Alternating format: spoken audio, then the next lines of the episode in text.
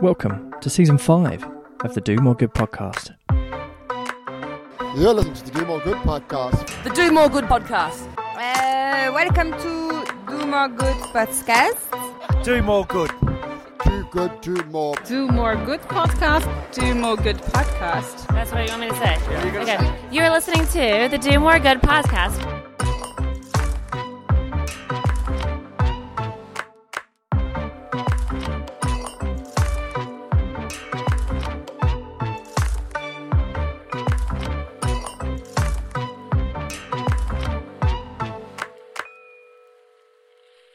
Okay, here we are, James, episode number 68 of the Do More Good podcast. How are you doing? Kenneth, I'm good. I'm good. The countdown is on. We've got one more day of homeschooling to go, and then the kids are back in. I know. How excited are you? Yeah, it's very much far more excited than the kids are about seeing their mates again. But how's it been? Uh, yeah, yeah. It's it's been the last week. I think my wife said to me this morning, "I'm just giving up now." I was like, "Darling, it's okay. We're only three days away from them going back." You know what? I think we were having a bit of a conversation, weren't we, the other day about this? I think it's been a time that we'll never get back in terms of being able to see the children grow, develop, teach them things. You know, not not that they've learned anything, but getting that time just to spend with them has been been really precious, and I'm I'm thankful that I've had that opportunity. But on the other side of it, I can't bloody wait until they go back. Yeah, I think I think you're right. When you're in it, you don't really appreciate what it is, and we'll look back on this as a as a nice time. But what we um what were you like at school?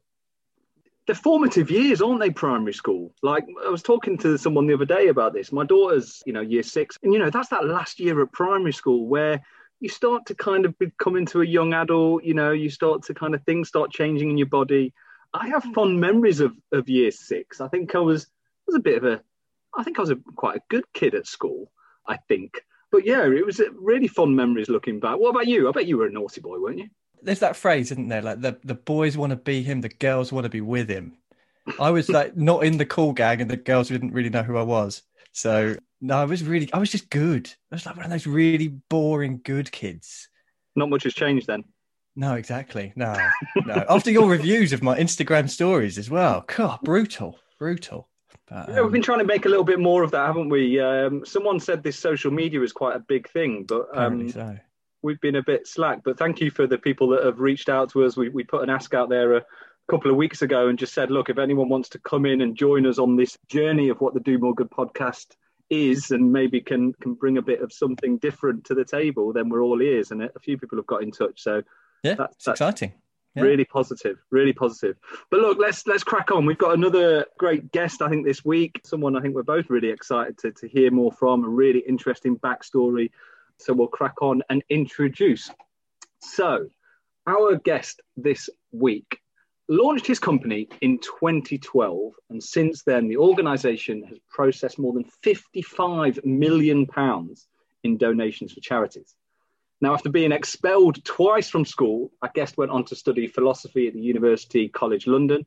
It was there that his passion for business and entrepreneurialism were developed, and he explored a number of business ventures. And one of the first business ventures he started was a charity comparison site that would ultimately not be successful. However, undeterred, he continued to explore digital technology and how this could improve the impact of the charity sector. Now, with a decade of experience working with charities, he's been featured in Forbes 30 Under 30, top social entrepreneurs, and he's also been a judge at the UK National Business Awards. His company, Enthuse, has been growing at an exceptional rate, offering a white label solution to charities looking to process donations, gather registration for events, or launch virtual events under their own brand. And so, after the events of the last 12 months, you know, digital fundraising has never been so important to charities of all sizes. So we're really pleased when we connected with our guest and we confirmed a date for this interview. So we'd like to welcome Chester Mojay-Sinclare to the Do More Good podcast. Chester, how are you? Very good, Kenneth, and uh, thank you very much for the, the flattering introduction. Fantastic to be on your brilliant, brilliant podcast, uh, and good to good to meet you too, James. Yeah, you too. As we touched on there, I think we should probably follow on. There was a little teaser in the intro there. How, what were you like at school? I gave, I think I gave my parents a pretty difficult time. Uh, that's uh, that's fair to say. Yeah, I, I had a, a, a fairly fairly disruptive childhood. Traveled around quite a lot. I missed most of the primary school years, uh, so I was expelled a couple of times. Uh, one one time in particular is a is an is an interesting story. I used to I used to get in trouble for singing Oasis in the classroom, and I'd, I would get the whole class to join in and sing Oasis, which was incredibly disruptive. So, I mean, of course, to the great amusement of my classmates, but the teacher felt quite differently about it. So, uh, one occasion she sent me out and uh, towards the end of the, the class, I, I, I, decided if, if the teacher wanted me to leave, I thought maybe everybody else wanted to stay in. So I, I held onto the door handle. Um, I, was, I, was, about eight, eight, nine years old, I think, at the time. Uh, the teacher tried to turn the handle and it snapped, and the whole class was was locked in the classroom and eventually had to evacuate out the window. And they had to bring in a locksmith to drill out the lock and uh, and replace the entire mechanism. And that was that was kind of the final straw. So I got up to mischief, but I wasn't unkind, but uh, but certainly mischief was my mo, and that did land me in a bit of trouble. You were the cool kid. You were you were leader of the cool kids. Uh, I'm not sure I was really even around long enough to, to, to be able to achieve any kind of status. So I was I was straight out the door. Chester, thank, thanks a lot for, for, for, joining us. We do we do uh, appreciate your time and, and have to say the best Zoom background we've ever had on the podcast as well. I mean, is it real or is that one of one of the templates from from Zoom itself? Uh, no, no, that's uh, that's my real brick wall uh, in my apartment. Looks amazing, yeah, incredible. Before we kind of delve into to your journey and, and your work with the sector, obviously we're just coming out of what we hope is the pandemic and the impact. How, how's the last 12 months been for you and the team?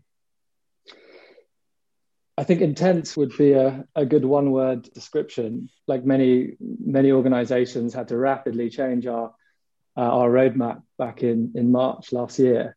Uh, it's been a great honor, really, to to have the opportunity to play you know an important role in, in the sector over the last over the last year, but very challenging too. So we you know, we we took really fast, decisive action to really accelerate the development of, of our products and virtual events really started with the, the burst of COVID emergency appeals at the start of the pandemic and then on to to virtual events and integration of fitness tracker apps and Google Maps integrations, and more recently the launch of our our virtual journeys product. And it's it's really just been a case of all hands to the pump. But we've been, you know, we've been fortunate to be to be growing and, and be hiring during the crisis, and just I guess excited to hopefully be able to make a bit of a difference. And so yeah, we've seen a, a really rapid acceleration. I think you mentioned in the intro 55 million raised. It's over 100 million now. So yeah, really, really accelerated fast. Wow. Well, actually, rather than accelerate, we're going to go back to start with. And you touched on school days, but maybe just after that. Obviously, you you were keen on starting businesses and, and kind of your uh, entrepreneurial spirit came through because you, you actually began quite early. Was it the last year of uni that you set up your company? Yeah, it actually goes back so slightly before that. I think, like all good stories, it starts with me traveling the world. But I had a, a small e commerce business when I was a teenager. I think I was about 15, 16 when I started that. It was very small, but I saved up uh, a small amount of money doing that. And when I finished my A levels, I was able to go traveling um, Australia. I was into surfing, so I did a bit of a, a surf trip, and uh, that that is really how I had my first exposure to to the charity sector and, and charity fundraising. I was about 18 at the time. And on my trip to Australia, I eventually ran out of money and I uh, had to get a job. I did face to face fundraising in Melbourne for about two months. And then when I came back to the UK before I started at university, I, I worked in telephone fundraising as well for about three or four months, a little bit longer. Came across a lot of a lot of challenges, handling objections from potential donors and you know, what one of the most common ones was around admin costs and fundraising costs. You know, typically I would I would hear people say oh, a lot of the money goes on admin and fundraising and doesn't kind of go to the cause. It's this kind of common misconception. But I also became really inspired by the space in those two jobs, learning, I guess, in the training about the impact that those charities had. And I think after months of talking to people and trying to inspire them about these these causes, it actually it, it inspired me. I guess I I managed to sell myself that process. And, and that was kind of my journey into the charity sector and, you know, where it started. Uh, and you mentioned in the intro, uh, what I did later at university, but where it started was, was, was really around a, a passion to try and fix some of these misconceptions that I'd come across in, in the face-to-face and fundraising, telephone fundraising roles. We've talked to people in the past and it must be said that they started out as face-to-face fundraisers or telephone fundraisers, and they said that's the best grounding you can get in fundraising. You know, it's proper at the coalface sales technique on the on the street as a foundation for for what you've you've built. Quite a yeah, nice I, I, I agree. I think it, it's a great place to start. It's a really challenging role, but you you get something from those moments when you inspire somebody to become a donor. I found that quite exhilarating, and and thought you know there was more that I could do in this in this space. But it definitely kind of awoke a bit of a, a, a passion for, for fundraising. And Chester, you, you mentioned there about obviously you started kind of a small e-commerce business when you were 15 you, have talked a little bit about your childhood and, and moving around I'm just interested just to dive into that a little bit more where, where did that where do you think that entrepreneurial spirit if you like came from i mean to start a company at 15 or you know an, an e-commerce platform at 15 to go on to having read about your background and done a little bit of research before today you know you've had you've obviously been in this field of entrepreneurialism for a number of years now but I'm interested in where do you think its its root was? Was it your upbringing, or was there something else? It's, it's a difficult one. I've I've got kind of I guess I would describe them as, as slightly hippie parents. So my, my dad's an aromatherapist. My my mum was a salsa teacher, and they've both always been self-employed. They wouldn't call themselves entrepreneurs or business people by any means. I think they would say they're quite the opposite, actually. But certainly, it, it's quite it was it, it, was normal around me to see you would not necessarily have a sort of traditional career and do the corporate the corporate career ladder, but you would you would create something for yourself. So that was that was certainly um, that was certainly just normal in my in my day to day day say life. But but the idea of, of creating a company or entrepreneurship, I, I didn't really have any sort of points of reference for that, and I wouldn't say that was really what I did until I got to university. Uh, and that's where I took part in business plan competitions and uh, extracurricular uh, lessons around how to write a business plan and entrepreneurship. And I picked all of that up in my first year at, at university. And that's where I developed the sort of precursor for what then went on to be infused when I, when I graduated. Uh, so yeah, very difficult to say exactly where it came from, but I think there was something about that kind of freedom to, you know, to just pursue your passions. Really, I think that that was what it was. And it was in writing, I think I'm right in saying it was in writing that business plan that you secured some funding into setting up that first charity comparison site. Would that be right? Yeah, that's that's right. Yeah, when I got back from Australia and had the, the brief fundraising experience in uh, in the UK as well, then I, I, I had the idea for this this charity comparison website, and the idea was to try and dispel the myth about how charities spent their, their money to try and bring a positive light to, to that and I went up on a, a, a, a small stage in, in the um, uh, auditorium in, in, university. It's my first, I think it was my first week, or at least the second week after freshers, once I'd recovered from the hangover. And you, you got an opportunity to go and pitch for a team. So I, I just talked about this idea I had. I wanted to bring transparency and trust to the sector and dispel these myths that I had encountered in my role as fundraising. I managed to get a team together of um, an MBA student from London Business School and another couple of uh, master's students from, from London Business School and, and a friend of mine and a, a master's student from UCL and, and put this team together. We won the competition. And I then went on to, to take that forward as a, as a business with one of those team members. And we won further competitions in the second term. And in the end, one of the judges of the competition actually connected me with somebody who, who became my business partner and helped me build the initial platform. That was really the, the what I would say was a journey into uh, proper entrepreneurship, I guess, and and developing you know my my ideas in, in, in the sector.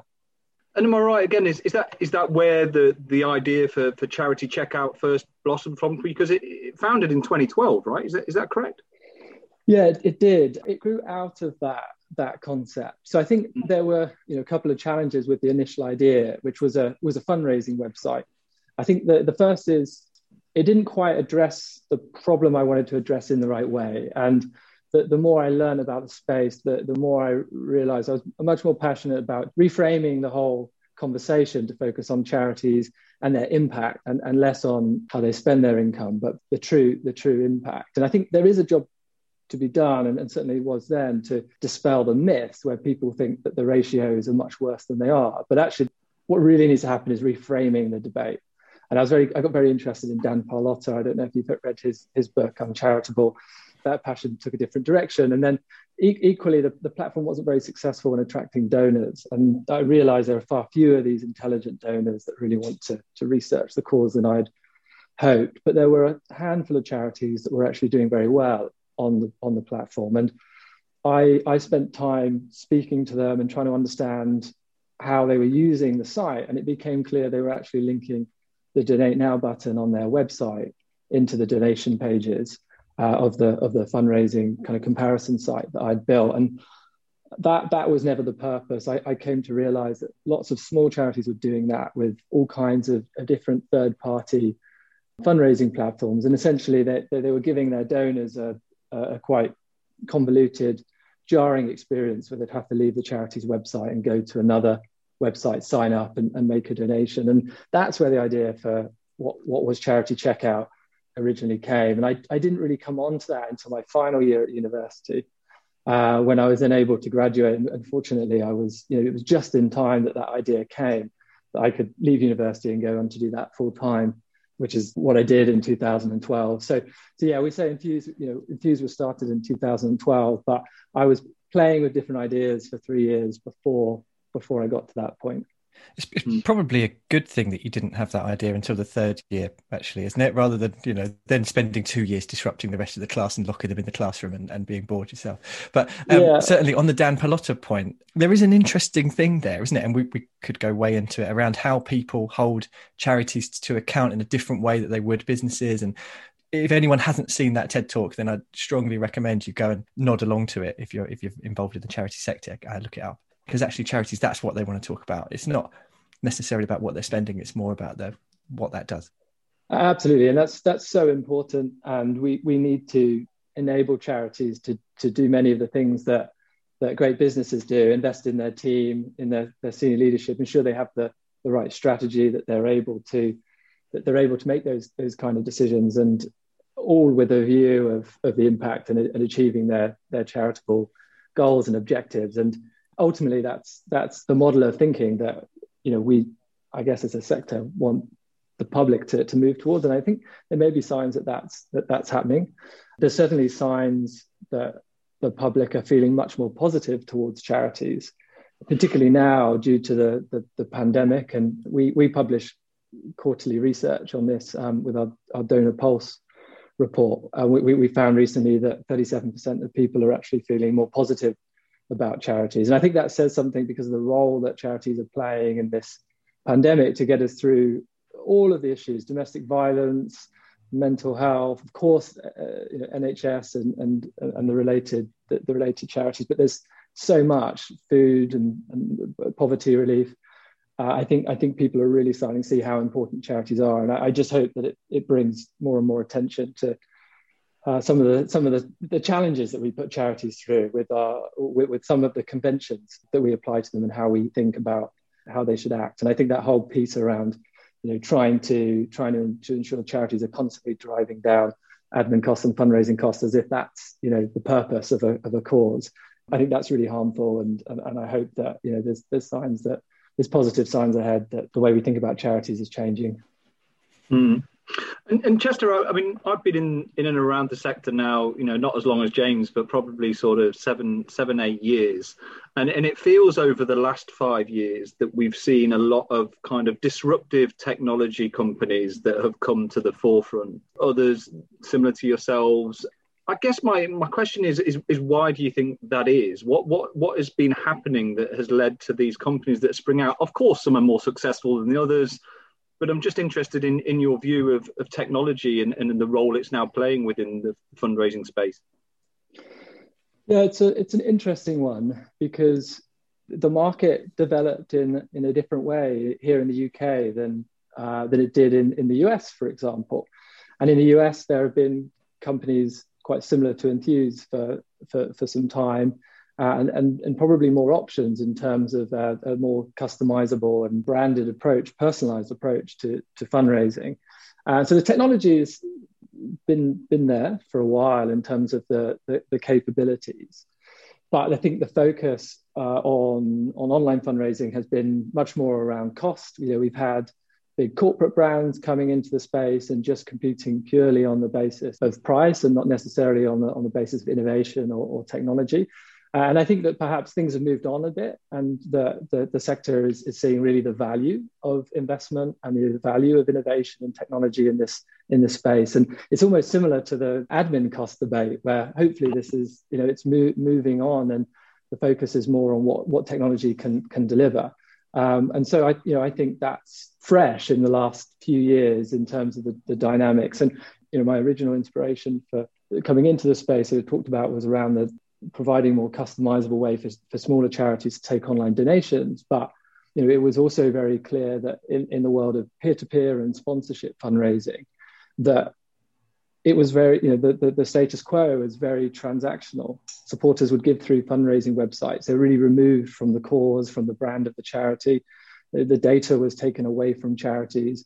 And, and really, charities, I think, were pre- prevented from being able to build these, these meaningful relationships. And I think that there's just more awareness now of the importance of cultivating those those donor relationships and the fact that there are digital tools that are more flexible, more personalized to your cause and allow you to do a, a better job of engaging and inspiring donors and converting them from, you know, a, a one-off sponsorship fundraiser who, or donor who may be just giving to a friend to somebody who actually learns more and becomes inspired by the cause and goes on to give in in other ways. And you know that's that's what we're we're trying to achieve with technology. It's all about transforming digital fundraising by putting charities first. And that's mm. what we mean by that is, is, is literally putting them in the center of the digital experience.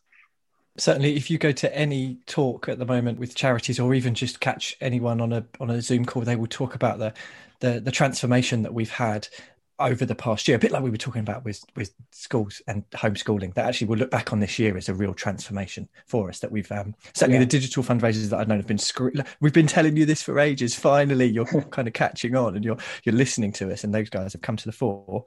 Exactly as you say, around that seamless journey and connection to the cause, and and the data has become. Well, people have maybe realised the value of that. yeah, year. I've definitely seen. I've seen the conversations move on because I think three years ago I would have have conversations and so, sometimes fundraisers would say, you know, people when they're donating to to a friend in a peer-to-peer or, or sponsorship fundraising scenario, they, they don't they're just supporting their friend. They're not interested in, in the cause. And I think now there's so much more appreciation for whilst, whilst that's true, that's totally true from a motivational perspective.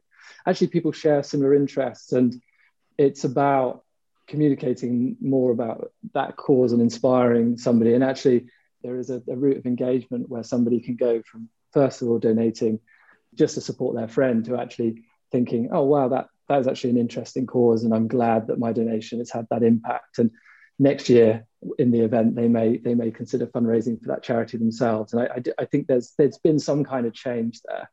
Uh, we get a different kind of response these days in a typical conversation, and I appreciate that you guys started off in kind of the small to medium sized charities and basically offering them a tool that enabled them to do digital fundraising, probably for the first time in, in terms of taking donations through their website. But as you've developed, the company's developed, you've processed 100 million pounds in donations, you're obviously working with some of the biggest charities there are out there. What is normally the problem or the issue that you guys are asked to solve, or why do people choose Enthuse to work with? It can vary. When we look at bigger charities, uh, more, more increasingly now is that unified donor experience, that personalized and branded donor experience mm. right the way across the journey. So it's from event registration and the purchasing of the ticket in, in an event all the way through to the automatic creation of that fundraising page. And and, and so that, that's something that, that, that we do. As you may know, we made an acquisition of, of Primo Events in, in 2019 and have brought the the two technologies together to be able to offer that that unified experience. So I think that's really really important. Uh, and as as you said yourself, charities more and more want to create that seamless end to end experience. I think often the data is really important. Charities want ownership of the data. They want to be able to decide what data they collect about their supporters in the registration and, and fundraising creation process. So that, that kind of consistent experience, personalized experience, as, as well as the data, is they're, they're I guess, key things that, that we think certainly the bigger charities are looking are looking to achieve. So James is running a bit late as usual, so it gives me a quick opportunity just to give you an update on where you can find more about us on the social channels. So we're on Twitter and Instagram at Do More Good Pod. You can also visit us on the website at domoregood.uk. There you can find loads of episodes and information, and we're also launching our new newsletter soon, so you can hear all about our latest episodes and get some of the VIP content. Oh, here he is. Come on, James, where you been?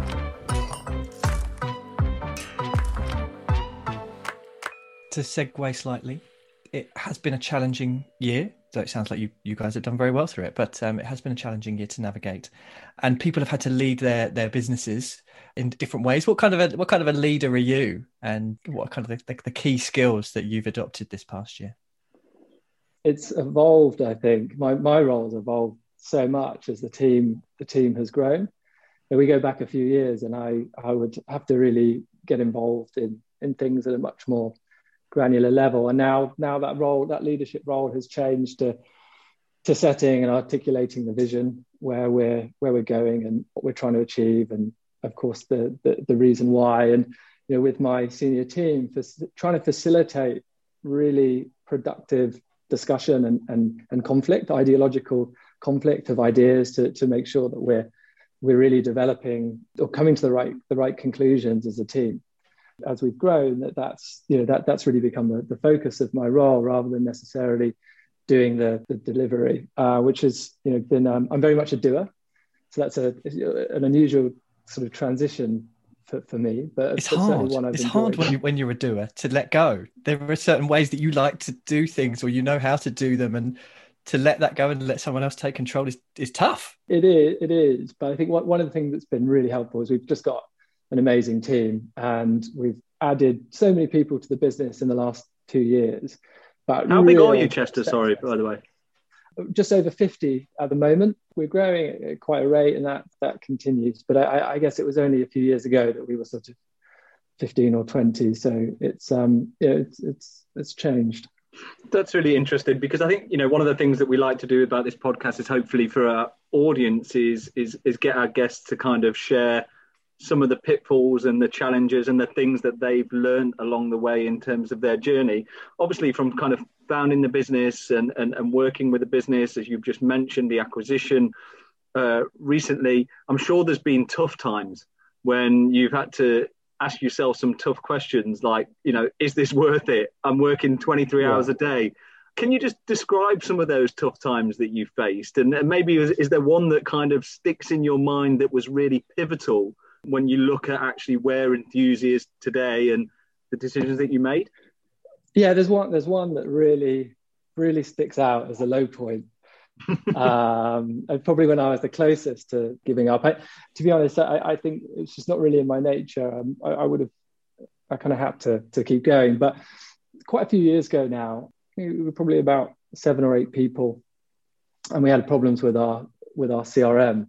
It was a technical problem, and there was some kind of error. And I had, I had a team of people who used it every day, either from a sales perspective or a support perspective.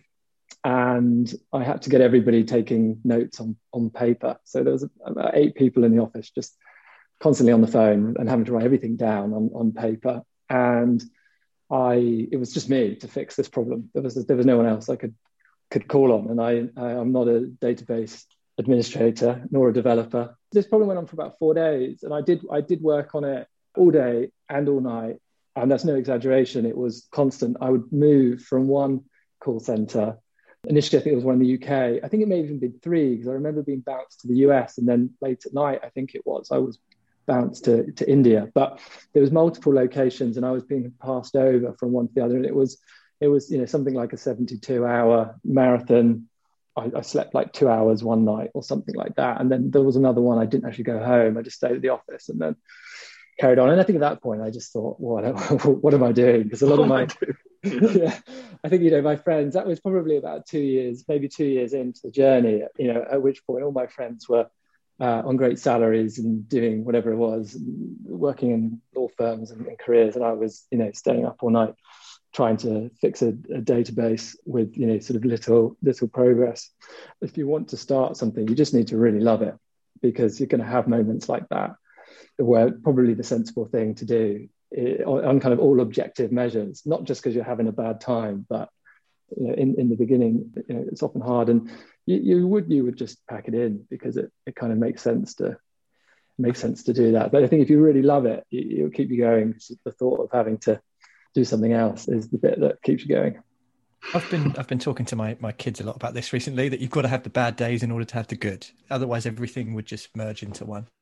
I'm interested in hearing about what's it feel like to go from a company of you were saying kind of 15 20 up to up to 50 and really catch and really you know see that momentum grow and and kind of hanging on to the coattails and that that rush of excitement that you must get from success i guess kind of kind of how does that feel is it is it made better by having those 72 hour marathons with the call center you know that you've had the bad days and then you can really properly enjoy the good it must be yeah. just really exciting to to feel an idea catch like that yeah i think you know the the one problem is you don't really get time to sort of stop back and and uh, and and reflect so it's something i've just not given a huge amount of of, of thought to but but but yes, I think you know the the day to day of what I do has definitely become more enjoyable.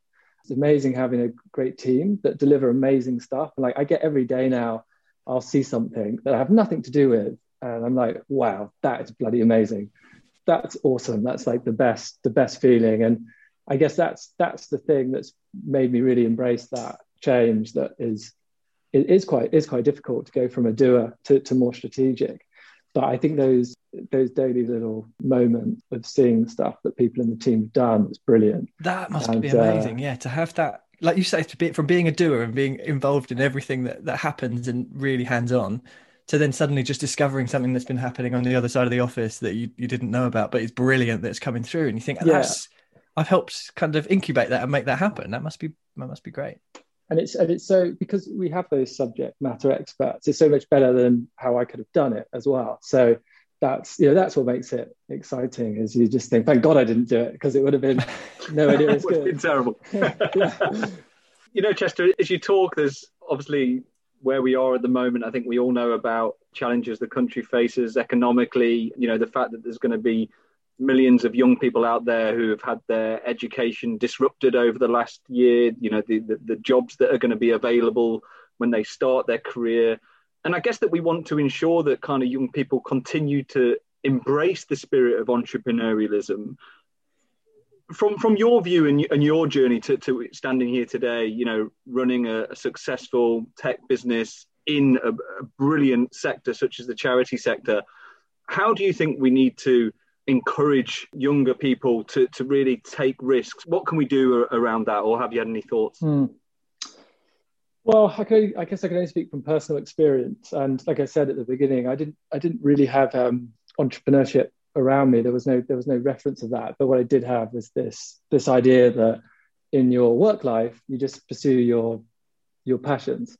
If you can make a career from that, I guess then that's the best outcome. So I I, I guess you know for for, for young people, and I, I won't pretend to have the to have the answer, but I but I think that it, it definitely it definitely can only help to to encourage people to explore the things that they're really truly passionate about that they that they just want to learn more and more and more about that they're willing to kind of devote their life to and just uh, immerse themselves in, in in that. And i think you know when you're young you've got to explore lots of different things to, to find that. I i certainly did. I i tried all sorts of different things, and I you know, found that the, the, charity sector and fundraising, digital fundraising, this was something I I just loved. And if I'd never been exposed to it, I probably wouldn't have started something. I probably would have gone and got a, a job that maybe I was less passionate about. So I think. Did you I nearly say just, get a proper job then? it yeah, sounded like you were going to say, "Can I get?" I thought I was going to say a podcast host. this is a perfect, this is a you know perfect example of entrepreneurial passion that can that can grow into something amazing you know, I mean, you talk about pursuing your your passions, and you know, I think it's a message that we we try to encourage with, with a lot of people is about follow your passion, particularly in this sector, right, where we have so many amazing, passionate people who are so passionate for the cause, which on, in some ways can also be a negative because I think you know we've it's been well documented the the challenges that we have around the sector in terms of you know mental health and and burnout and and people being too driven by the cause but I guess as a founder of a business, as a, as a CEO, as, as a leader, how do you cope when it gets really difficult and stressful. Can you talk any about your how you do approach that yourself? Yeah, yeah, I'm ha- happy to. And yeah, certainly last year that was that was a challenge because I think for everybody, when you know, if you're lucky enough to be in work, you were dealing with a rapidly changing situation, and you know, I certainly felt a huge amount of pressure to to step up to that and meet that meet that challenge, um, and probably put probably put too much on on on myself. And I think you know, it's it's been particularly difficult because one of the one of the things you would usually do is take breaks, try and get away, like maybe go on holiday even, you know, God forbid. Wow, what think about that idea. um, because we, you know, we do need to, we, we do need to get some perspective and, and not get sucked up into the, into the whirlwind. Um, there are things that I've done. I've got into meditation, keeping a good routine and, and exercise is really, is really helpful.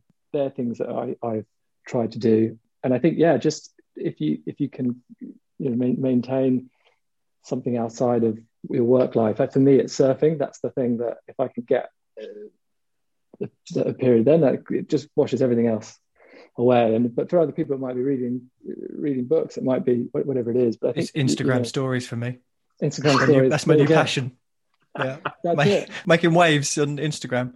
The stress melt away. I don't know. You haven't got Kenneth critiquing them. You got oh, talk about pressure. Well, um, James did a first Instagram story on our Instagram account that we we've literally just got back on our phones and started trying to do something with. And I'd said he had the personality of a cactus, which I think it, it, was.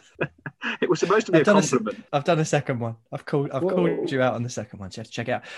To get us back on track, I thought, thought it was really interesting a minute ago where I asked you about how to kind of reflect on success and we've talked before about how you know you've got a company of 50 people and you've raised a hundred million pounds and you've Forbes 30 under 30 and you hadn't really considered that yet. So I mean, what where do you see yourself going? What are your goals? You hadn't you obviously haven't reached them yet if you're not reflecting on them. Where do you want to be kind of professionally, personally in the future? And how do you kind of hold yourself accountable to those goals? Well, I mean, we're, yeah, we're certainly nowhere near uh, achieving what we what we want to achieve with with Enthuse. I think you know right right now, very focused on trying to to deliver the toolkit that, that charities need to, to to deal with the the pandemic. But longer term, our vision is to be number one in the online charity fundraising space in the UK and Ireland and and then beyond. It's a, a big vision, but I think you know the most important thing is is staying true to the mission in that in that process and as I said before, that's that's about trying to transform digital fundraising by putting charities right at the, the center of the, the experience. So there's a lot that we're that we're going to do to expand into to new markets and to grow the team.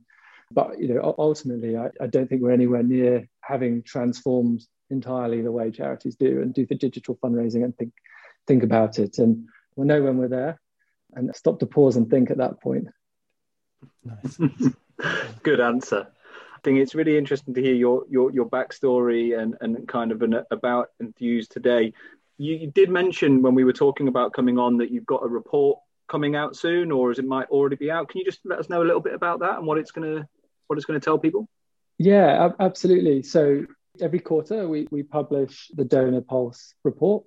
So the most recent one is the the winter edition, which is available on our website. Um, if you go to enthuse.com so we we we have a, a new version coming out fairly soon, and I, I won't uh, I won't do any uh, spoilers or, or give anything away because uh, the marketing team will will wrap my knuckles. I'll be in a lot of trouble if I do that. But it's what I what I what I can say is it's to really focus around uh, hybrid events, the future of uh, or, or, for the rest of the, the year. And there's some really, really, really fascinating insight in there. Looking forward to, to publishing that. I had a glimpse today, actually, a sneak preview of the, the raw data. So yeah, uh, do, do keep an eye out for it. I think if you download the winter one, then you automatically can sign up for updates uh, when the new one comes in. But it's really produced some fantastic insights. Um, the one I mentioned about how the, the, the, public are feeling more positive about charities. We've seen the different trends in the types of charities that have been getting funded, so the rise of, of support for mental health charities, and uh, of course, you know, NHS charities. I think we all knew that. But then more recently, children's charities are starting to see more support So there's really interesting insight. We, we survey a thousand members of the public to get these insights. It's done through a, a third party um, research agency that we partner with. We'll link to that on the site and make sure that, that yeah people can easily access that. We're running a survey as well with three quick fire questions. We are. Okay. Quick fire questions that we need to review, James. We've said we were going to review these questions, but we're keeping with them, are we? We are for the next seven minutes. Yes, probably. but yeah, we should probably we should probably collate the results and release that in a report. That we should. Yeah, top charity leaders. Yeah, what they've said to these questions. Before we get into those three quickfire questions, sorry, James, I know that I'm messing up the system and, and the progress here, and, and, you know, there's no rules to this, right? Chester, so we can do what we want here. It's we're having a conversation over Zoom.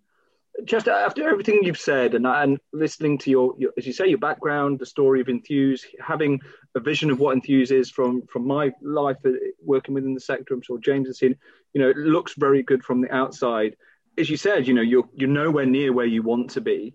I think one of the questions that hopefully people want to hear is around what are your hopes for the sector more broadly over the next 12 months? I know, and I ask that within the context of I know that you've done work in the past around the importance of digital trustees and you know having them on mm. on charity panels. You've talked about impact and charities showing their impact. We've we've kind of touched on you know the fee structure and and transparency. So I'm just wondering if you have a a view yeah. of the next 12 months that you, that you hope the sector. That's, that's quite a nice question. I'm glad you snuck that one in there. That's quite a good one.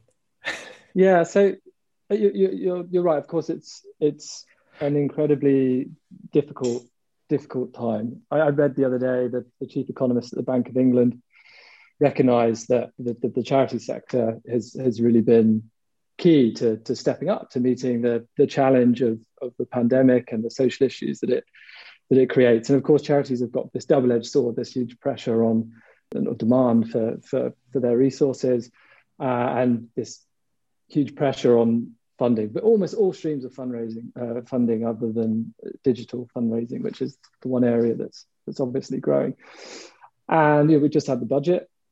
Mm. I know a lot of people are very disappointed about the level of support. There's a little bit there for domestic violence charities and uh, and, and military charities, but I think you know, people are understandably frustrated and, and, and feel feel overlooked. And I think this is an interesting dynamic when that's happening at the same time as some of the insight we're seeing, where actually the public are rallying around charities. The, the public are feeling more and more positive towards charities. They're wanting to, to give more when they can afford to. And obviously, the, the economic aspect makes that complicated, but they're, but they're overwhelmingly feeling more positive. So I guess my hope is that actually there is an opportunity here for the sector to become kind of like central to the, the sort of the national narrative.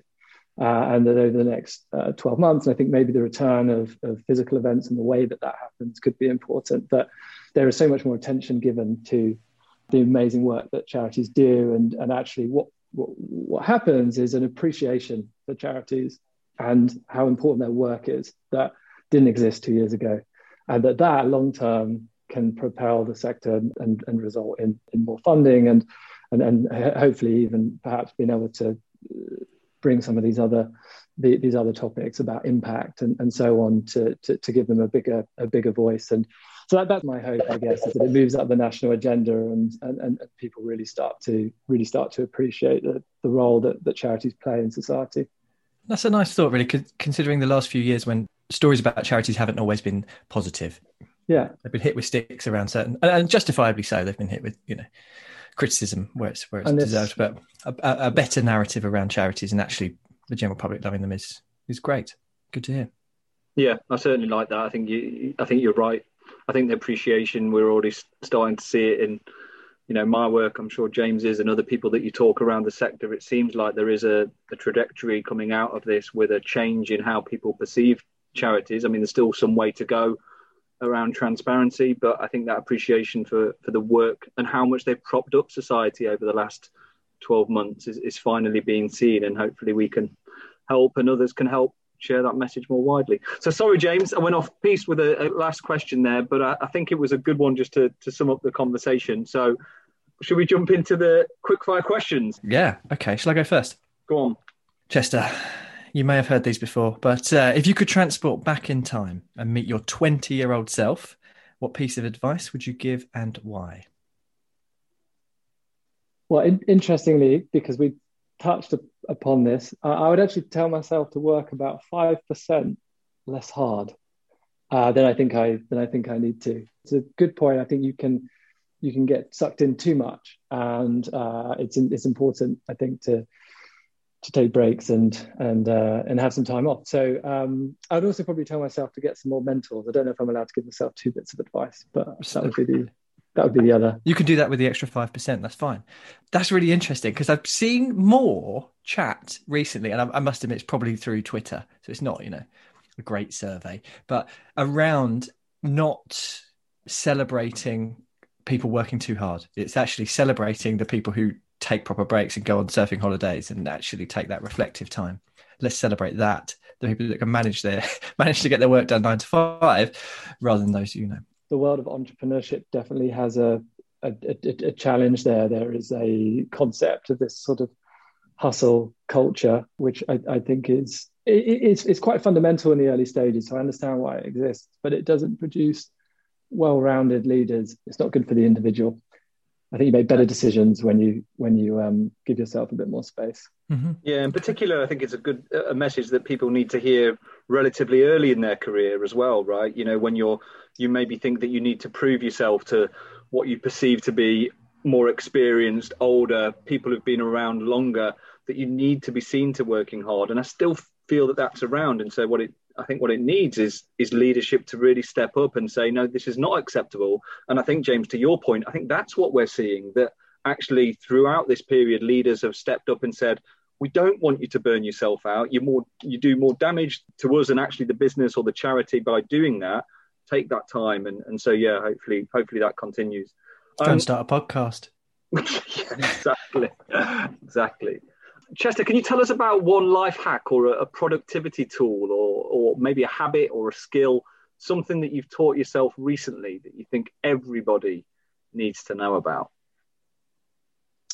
Well, I think the, the one thing comes to mind. I think the, the problem is everybody already already knows about this, but I was very late, very very late to the party. But I, I've kind of learned to cook during during lockdown, and that was a that was a an important life skill that had managed to evade me for a long for a long time. Uh, so I signed up to HelloFresh. Other other services uh, are available, and um, uh, and yeah, to have kind of gradually gradually learned to learned to cook a few things here and there. So that that was that was one positive to come out of it. Um, What's your signature reading. dish? My my favorite is probably I don't know how to describe it. It's this chicken dish with uh, mayonnaise and uh, breadcrumbs. Uh, it's amazing. I don't know the name of it, but I've got the menu somewhere in there. And, Chicken um, a la Chester, I think. We'll yeah, let's let's call it that. good, nice. That is cool. That's a yeah, and again, uh, it is a good life skill. Well done. A final question for you. So, as a podcast that is focused on people doing more good, what is your favorite story or inspiring individual that you've met on your journey or recently who has done something good for others? Uh, I'm going to go back to the beginning, uh, to, to, what we discussed in the beginning, and say that uh, Dan Pallotta is, is, is probably one of the first people that, that really inspired me. I was about 19 um, when his when when his first book Uncharitable came out, and I read it, and I actually emailed him, uh, and we exchanged lots of emails and debated some of the ideas in the book, which was very nice of him to do with a, a you know random 19 year old that was that was at university. So that that definitely just kind of further ignited my uh, interest in, in, in, the sector. And so, yeah, I'd like to, wherever he is, thank him for that. That was uh, a nice, a nice touch. Good choice. I haven't messaged him since, but um, oh but... well, well, don't worry, we'll, we'll do that on your behalf in a, in a week or so's time. No worries. Chester, I think we can probably wrap it up there. Thank you for, for your time and thank you for, for giving your energy to, to today. It's it's really interesting to hear your backstory and about Enthuse, and you know we wish you all the best for the future. And this sector that I think we're all in, it needs people to disrupt. It needs people to change. It needs people to bring new ideas. And it seems that, that you and your, your team are, are, doing that. So, yeah, wish you wish you lots of luck. Uh, is there any final thought or anything that you would like to, to leave anyone with, Chester? I, I just want to say, uh, you know, thank you so much for for having me on the podcast. It was a great conversation. So, yeah, thank you very much, both of you. Really, really appreciate you having me on. No worries. All right, James, anything you want to add? I mean, uh, by the way, I just have to say that mic that you've got in front of you is very snazzy, isn't it? You sound amazing. Oh, I thought I'd got away with this. What are we? Can one minute just- from close, and then Can you just give us a rendition of an Oasis song and we'll pretend Oh. it's the classroom that Chester was in right at the start? What have you got? With that mic, you, You- must have something to that was going to be my final point to go to with with uh, in the spirit of today. With one final question: What is what is Chester? What is your favourite uh, Oasis song? Oh, I'm just going to say Wonderwall because it's the first that came to mind. But there's a lot of there's a lot of classics. Lovely stuff. Look, let's wrap it up there then, guys. All right, take care. All the best. See you Thank soon. Thank you. Cheers. Cheers. Take care. Cheers. Bye.